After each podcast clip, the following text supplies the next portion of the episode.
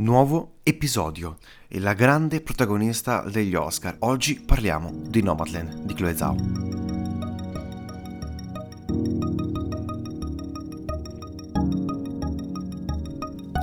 Ci sta a dedicargli un intero episodio a quello che probabilmente è il film dell'anno secondo moltissime persone, perché è riuscito a vincere eh, non solo gli Oscar, ma anche Venezia e quindi forse è uno di quei grandi film che ci ricorderemo di quest'anno, anche se però eh, abbiamo alcune perplessità. Iniziamo subito però a parlare della trama, trama in breve. La nostra protagonista, Fern, a causa della chiusura dell'enorme città-industria dove viveva col marito defunto, l'Empire in Nevada, è costretta ad allontanarsi da uh, quella che fino a quel momento è stata casa sua e possiamo considerarla la sua unica casa, poiché dopo inizia a vivere in un camper e fare lavori per brevi tempi, quindi lavori stagionali ad Amazon o altre strutture lei alla fine inizia, eh, questo è l'incipit proprio, e inizia a vagare, a vagare in questa America dei dinosauri. I dinosauri int- da intendere però, eh, non ovviamente come i dinosauri che tutti conosciamo della preistoria, ma secondo me, questa è una mia visione, bisogna intenderla come un'America che non c'è più, che sta finendo, le grandi industrie che falliscono, le grandi fabbriche che chiudono e attorno ad esse si erano costruite intere città. Queste città mano a mano si vanno a svuotare e diventano città fantasma. Si ritorna forse all'antico West. Questo è un film in particolare secondo me per i campi lunghi e per ciò che riesce a mostrare che eh, ricorda molto un, uh, un, film western in certi sensi, in particolare per le scenografie, per i, i posti dove Fern inizia a vagare. Eh, sono tutti dinosauri, sono dinosauri eh, non solo le fabbriche, non solo queste città che eh, diventano fantasme, ma probabilmente anche molte persone che non riescono più a riconoscersi in eh, questa civiltà, non riescono a riconoscersi in questa società e quindi sono costrette, sono costrette ad allontanarsi e alcune non sono solo costrette, alcune vogliono allontanarsi, vogliono scappare, vogliono eh, iniziare un viaggio per poter affrontare i loro problemi, perché tutti tutti i personaggi che incontreremo in questo film hanno dei problemi, problemi che non possono essere secondo me ricondotti semplicemente alla povertà, problemi che però devono essere ricondotti anche a un fattore più personale, ognuno ha la propria storia, ognuno ha le proprie battaglie che ha vinto e magari deve ancora vincere. Questo è eh, secondo me ciò che racchiude eh, l'idea del film, l'idea di Nomadland, che però ho trovato un problema. È un film che o ti riesce a connettere emotivamente con quello che fa la protagonista, o è difficile, secondo me, eh, entrare nel film. E parlerei, partire subito a parlare di questo, cioè questa connessione che io personalmente non sono riuscito a trovare durante tutto il film con la storia di, di, Francis McDormand, con la storia di Fern, anche se la sua interpretazione aiuta, aiuta tantissimo e riesce a tenerti incollato allo, allo schermo. Al tempo stesso però eh, questa, questa emotività, questo tentativo di doversi connettere che è necessario secondo me in qualsiasi film che voglia trasmettere qualcosa eh, io non sono riuscito a trovarlo. E probabilmente anzi sicuramente è colpa mia è mio demerito eh, però è qualcosa che ho visto anche molte altre persone hanno avuto come ad esempio tu Aurelio.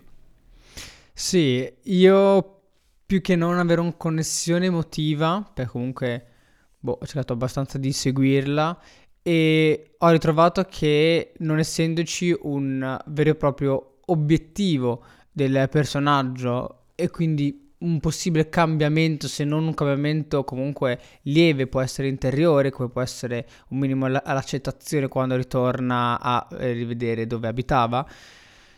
Diciamo che non uh, ha trasporto, non c'è trasporto del pubblico uh, nella su, nel, nel suo mondo, nel senso che praticamente non cambia, non ha un obiettivo, quindi lei Girovaga cerca di essere indipendente e quant'altro, però come detto se non se t- tanto questo piccolo accomodamento uh, verso il lutto del marito ritroviamo ben poco. Io personalmente la critica più grande che faccio non è riferita a, a questa non creare empatia, connessione emotiva, ma più che altro per la sostanza registica in sé. E cioè ho trovato che sono delle parti molto interessanti, dense di, di idee, dense di eh, significato per quello che voleva raccontare e ci sono altre parti invece che sono invece quasi vuote le ho, le ho trovate ho trovato probabilmente il film come se fosse stato uh, diluito annacquato quindi sono queste parti che fanno da collante che, funzion- che non funzionano in pratica. Ci sono dei campi lunghi e molto belli molto interessanti di cui dopo uh, ne parliamo però secondo me non sono sufficienti questi campi lunghi di un soggetto con lungo respiro per dare sostanza autoriale a un film, perché se non ce l'ha questi capi lunghi non servono a niente, anche se sono bellissimi.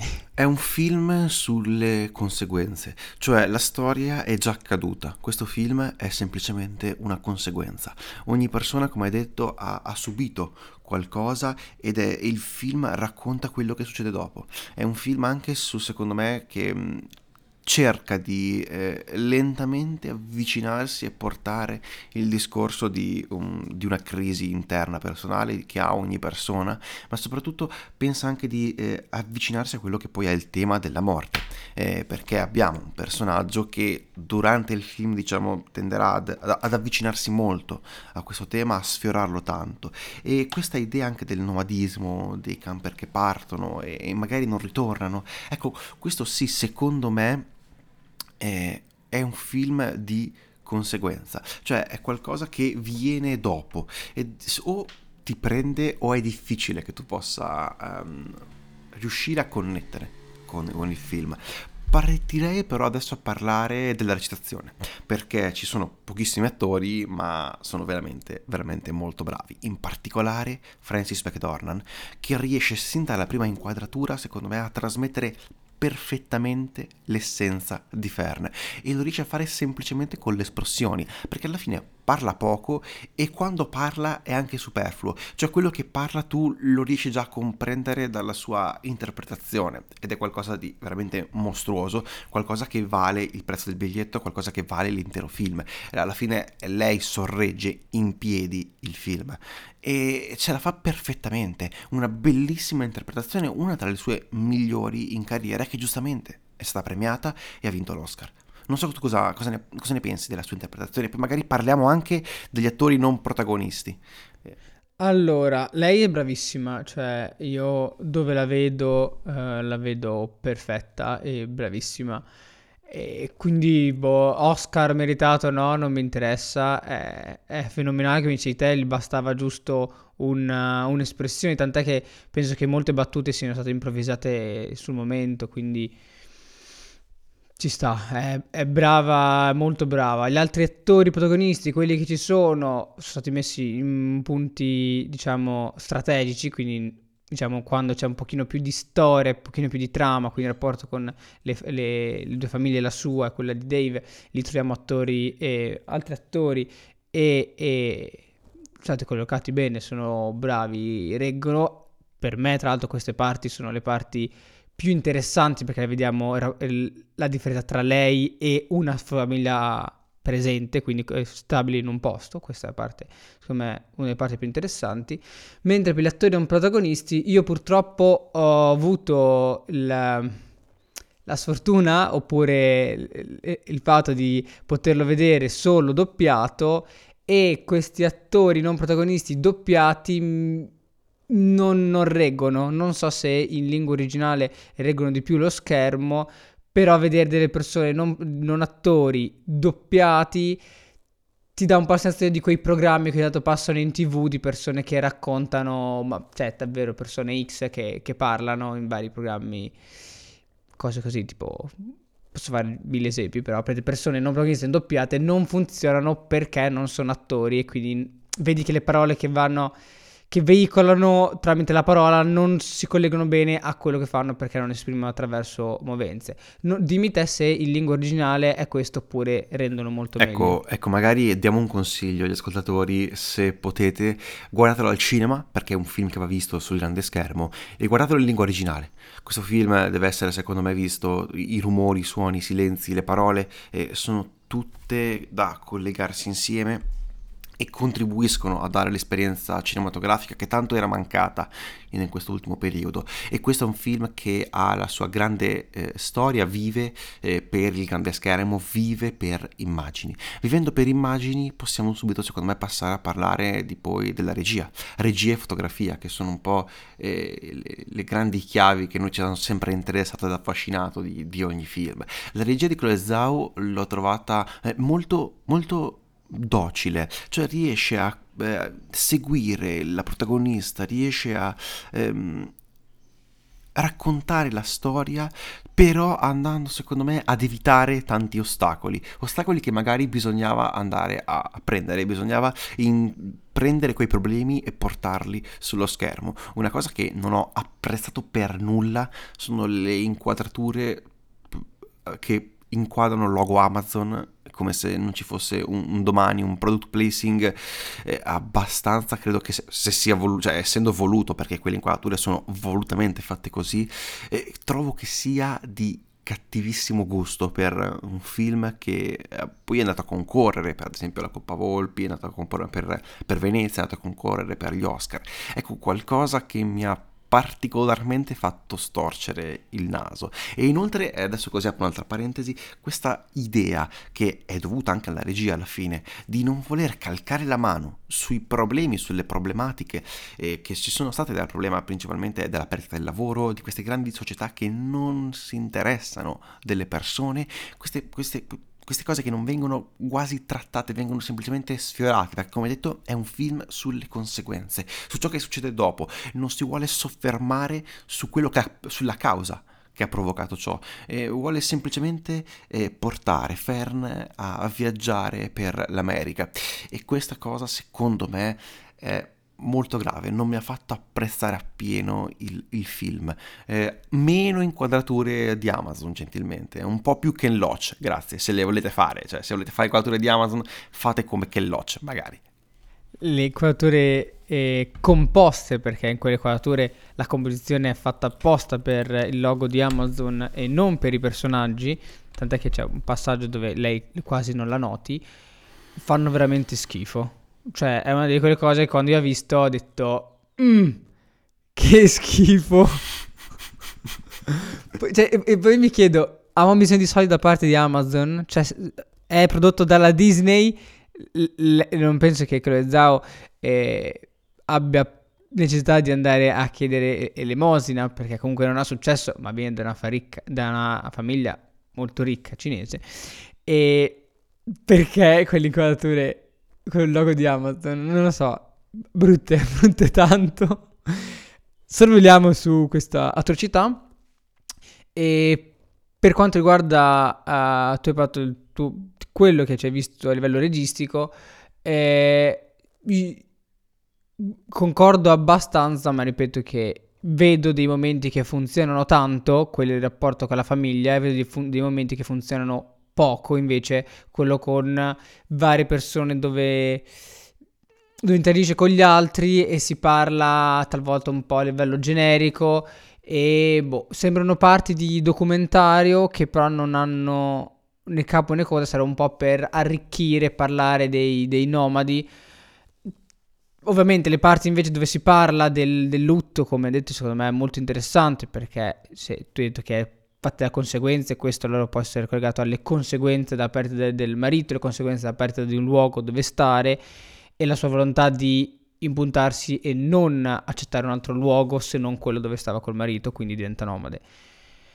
Quindi io a livello registico, come ho detto, vedo dei momenti che funzionano abbastanza, dei momenti che invece non funzionano e quindi non lo so, d- dato tutta questa ehm, tutta questa a favore a livello di pubblico, siamo andati agli Oscar, sembrava come se fosse un film più autoriale che aveva successo nel grande pubblico, mi aspettavo tanto di più, forse troppo, forse tutta questa questa nomea che si era fatta prima di che io l'abbia visto un po' mi ha, mi ha lasciato deluso da, da questo film. Non, non, so te, avrei preferito che Cesaro sia bello ma ha dei difetti, così potevo apprezzarlo maggiormente. Mi hanno alzato un pochino...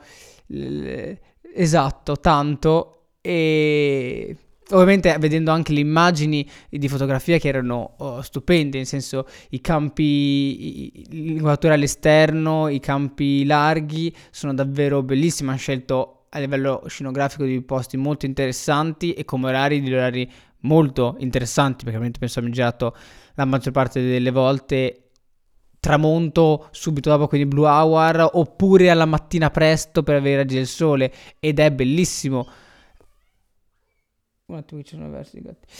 Ed è bellissimo, molto interessante e infatti si vede contrapposto nei momenti in cui parlano e quindi è un'ora della giornata diciamo più normale, quindi metà mattina, metà pomeriggio, ritroviamo che c'è un sole, quando sono nel deserto, un sole fortissimo e c'è questa enorme differenza tra inquadratura e inquadratura, quando c'è campo largo a, al tramonto con tutto il blu e il rosso del sole, è molto bello da vedere. Quando a pomeriggio col sole che, che spacca le pietre, vedi delle ombre fortissime e davvero è un salto fotografico molto forte da fare, però dato il film non c'era altro modo, soprattutto con attori non, non uh, protagonisti, devi un, quello, devi un po' seguire quello, che dicono, un po' quello che ti danno e quindi sì, lì può essere quasi documentarista, quindi la fotografia è un po' quel che è. Poi tu tra l'altro mi parlavi che notavi eh, un problema a livello fotografico, qualcosa che ti disturbava, che sì, interessante. Sì, eh, torna, parlando di un attimo della, della, regia, l'ho trovata molto dolce, mi è venuto ora il termine secondo me più corretto. È una regia molto dolce che però non riesce secondo me a soffermarsi su tutti gli argomenti di cui, dovrebbe, di cui questo film meritava. Ecco, magari un po' di kelloci in più ogni tanto fa, fa sempre bene, vabbè, fa sempre bene in, in, assoluto per qualsiasi regista ovviamente, però in particolare in questo film eh, credo che ci potesse stare particolarmente bene. E la fotografia, ecco, la fotografia l'ho trovata in campi lunghi quando non ci si ritroviamo magari in, in, in, dei mezzi busti, in dei piani americani o da lì in più, diciamo da quando si rinchiude un pochino l'inquadratura, primi piani e tutti quegli, tutti con eh, e tutte quelle parti in cui la fotografia si sofferma sui personaggi, e quando non ci si trova in queste inquadrature il film è spettacolare. Veramente ci sono dei campi lunghi, ci sono dei totali che sono bellissimi. Eh, si vede che è fatto per il cinema e al cinema riesce, riesce a trasparire perfettamente questa cosa. La cosa però che mi ha più lasciato... Eh, perplesso è che quando ci avviciniamo agli attori tutto ciò cambia, l'inquadratura diventa incredibilmente piatta, perde tutta quella importanza e dinamicità che aveva quando ci si può vedere quei bellissimi sfondi dell'America. E questo secondo me l'ho trovato un, un problema che mi ha dato particolarmente fastidio, ad essere, ad essere onesto, perché eh, questa altalena, questa bilancia continua eh, porta a avere in me un'opinione purtroppo non positiva della, della fotografia. Eh, seppur i campi lunghi siano bellissimi, il direttore della fotografia è Joshua James Richard, se non sbaglio, e anche lui si trova a essere alle prime, alle prime occasioni. E è molto bravo, è molto bravo quando sta sui campi lunghi, quando però si avvicina agli attori io non sono riuscito a, ad apprezzarlo particolarmente, ha già lavorato, mi sembra lui abbia lavorato principalmente in tutti i film di Chloe Zhao. Eh, si vede che lavorano da tempo insieme, eh, però doveva osare un po' di più. Ecco, ci sta, riesco a comprendere che non abbia vinto miglior fotografia agli Oscar per questo motivo, nonostante dalle, dalle foto, dalle inquadrature che si potevano trasparire eh, prima come materiale promozionale, eh, sembrava essere una regia, un, una fotografia pazzesca ed incredibile. È pazzesca ed incredibile certe volte, altre volte non riesce secondo me a tenere il passo. Ecco, facciamo un piccolo esempio.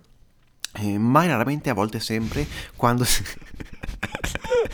siamo ancora a questo punto? Sì, siamo ancora a questo punto. Vai. Beh, sì, sì, adesso è per, semplicemente per farti, per farti, un esempio di fotografia, secondo me, perfettamente riuscita e recente. Eh, quando si avvicina ai protagonisti e quando si allontana dai protagonisti riesce a mantenere lo stesso livello di, di bravura, cioè riesce a fare tutte inquadrature che possono trasmettere qualcosa semplicemente con l'immagine, perché poi è quello che fa il cinema, trasmette attraverso l'immagine.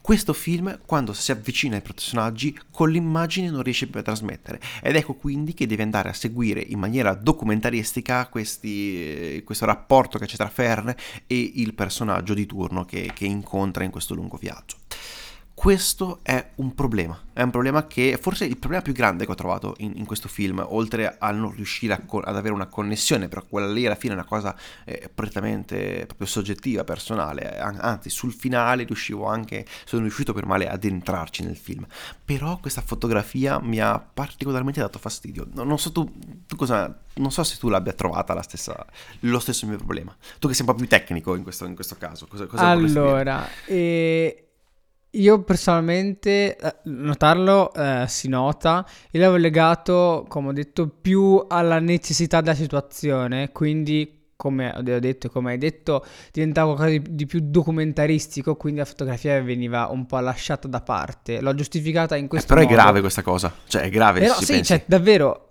quando dicevo ci sono le parti che non funzionano è perché ti va a...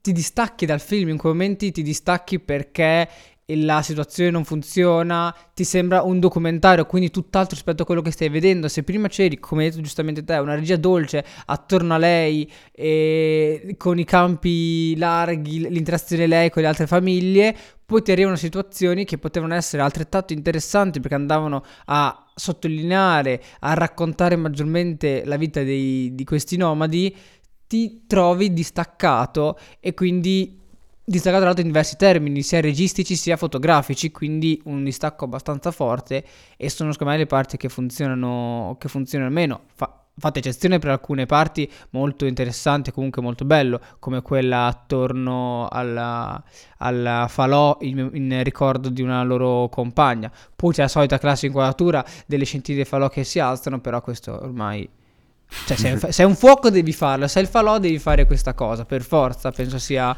iscritta nelle regole del cinema ormai questa cosa. Sai cosa mi ha ricordato parlando del falò, parlando di queste, di queste inquadrature? Mi ha ricordato molto American Honey, questo film. Eh, film che è uscito, mi sembra, nel 2016, eh, scritto e diretto da Andrea Arnold ed è che poi è diventato, è andato in concorso al Festival di Cannes, e che raccontava però la storia di un adolescente, cioè cambia completamente il protagonista, cambia completamente il punto di vista.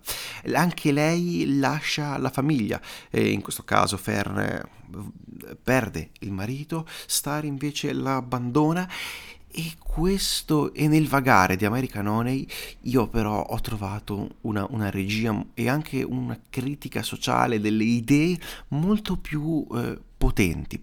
Poi parliamo di una cosa, il film eh, sembra, eh, diciamo, sembra stringere l'occhio a quel cinema indipendente che tanto apprezziamo e tanto sta facendo rivalutare il cinema americano negli ultimi anni, però non è un cinema indipendente, cioè sia chiaro che questo è un grande blockbuster. E sai da cosa si capisce? Dal fatto che quando poteva fare una critica eh, sociale sfrontatissima alle grandi industrie, ad Amazon, eh, anche alla Disney stessa, perché alla fine criticando le grandi industrie, criticando questo sistema tu riesci a criticare un po' tutti, è eh, un grande potere che ha il cinema, un potere molto generale che eh, solo con le immagini puoi fare, non lo ha fatto. Eh, questa è una cosa che mi ha lasciato particolarmente l'amaro in bocca, se ci pensiamo. American Honey ci riusciva molto meglio. Voler cercare di far passare questo film come un film indipendente, costa comunque costa tipo dai 5 agli 8 milioni di dollari, in America è un budget basso, in Italia è un budget da blockbuster italiano, diciamo, eh, se volessimo fare un, un piccolo paragone. Però non è riuscito secondo me ad um, intercettare quell'idea di indipendenza necessaria del cinema. È un film di una major, siamo onesti, è un film di una grande casa di produzione che magari vuol far vedere di essere, ok, siamo anche noi verso quell'idea di cinema perché ci conviene e in effetti ha avuto una forte convenienza in quanto è riuscito a vincere per la Disney il premio come miglior film di produzione. Parlo della Disney perché ovviamente il, generalmente io intendo come miglior film il premio alla, alla produzione, al produttore, a chi ha messo i soldi e, e a chi lo distribuisce, come in questo caso può essere la Disney. Quindi stai dicendo che c'è questa grande major cinematografica che ha un po' scimmiottato la A24 oppure fatto l'occhiolino a quel tipo di pubblico che interessa qualcosa di più indipendente, quindi con una sostanza sociale o comunque un punto di vista più forte? Stai dicendo questo? Sì, sì, molto semplicemente. Tra l'altro il produttore principale che ha lavorato a questo film ha anche lavorato a Call Me By Your Name. Anche lui ha avuto un grandissimo successo e anche questo però era inizialmente secondo me molto più autoriale, molto più indipendente come film, anche se poi alla fine è stato distribuito da Sony Pictures e da Warner Bros., ma la produzione non era ovviamente in mano alla Fox Searchlight, che diciamo è un po', è un po Disney. quindi sono due, due, entità completamente differenti e quindi sì, questa cosa, questo non andare a questo punto a, a magari a toccare certi temi perché potrebbe essere forse un po' troppo politico, un po' troppo critico. Ok, magari non ci sta con il film, però l'avrei voluto vedere. Cioè, tu devi sempre andare a mettere quelli che sono poi i problemi, perché lei alla fine ha perso il lavoro perché l'azienda ha deciso di chiudere la sua fabbrica e questa cosa viene semplicemente eh, raccontata, vengono raccontate le conseguenze di ciò questa cosa mi ha fatto particolarmente arrabbiare, devo essere onesto, perché è il motivo principale per cui lei è lì, è per quello. Anche il marito lavorava nella stessa azienda e il marito è morto e lei ora non ha più nulla. Quella città che era costruita su quell'azienda non esiste più. Non c'è solo lei, ci sono tantissime altre persone che non sono state eh, abbandonate a se stesse, cioè il problema sociale è enorme, è un problema sociale potentissimo che non solo è americano ma è dell'intero mondo e questo e qui viene semplicemente eh, messo in lontananza, cioè lo vedi che c'è questo problema ma non viene mai avvicinato, si cerca più che altro di inseguire Fern, di vedere sì. questo documentario lunghissimo, questo viaggio in, eh, in questa America dei dinosauri. Sì, e voglio dire una cosa agli spettatori che hanno iniziato a seguirci adesso. Benvenuti su Effetto Vertigo, dove parliamo di marxismo e la lotta contro il padrone. Però sì, cioè, anche a me sarebbe piaciuto vedere una critica più forte. C'è, stato, c'è stata soltanto accettazione all'inizio.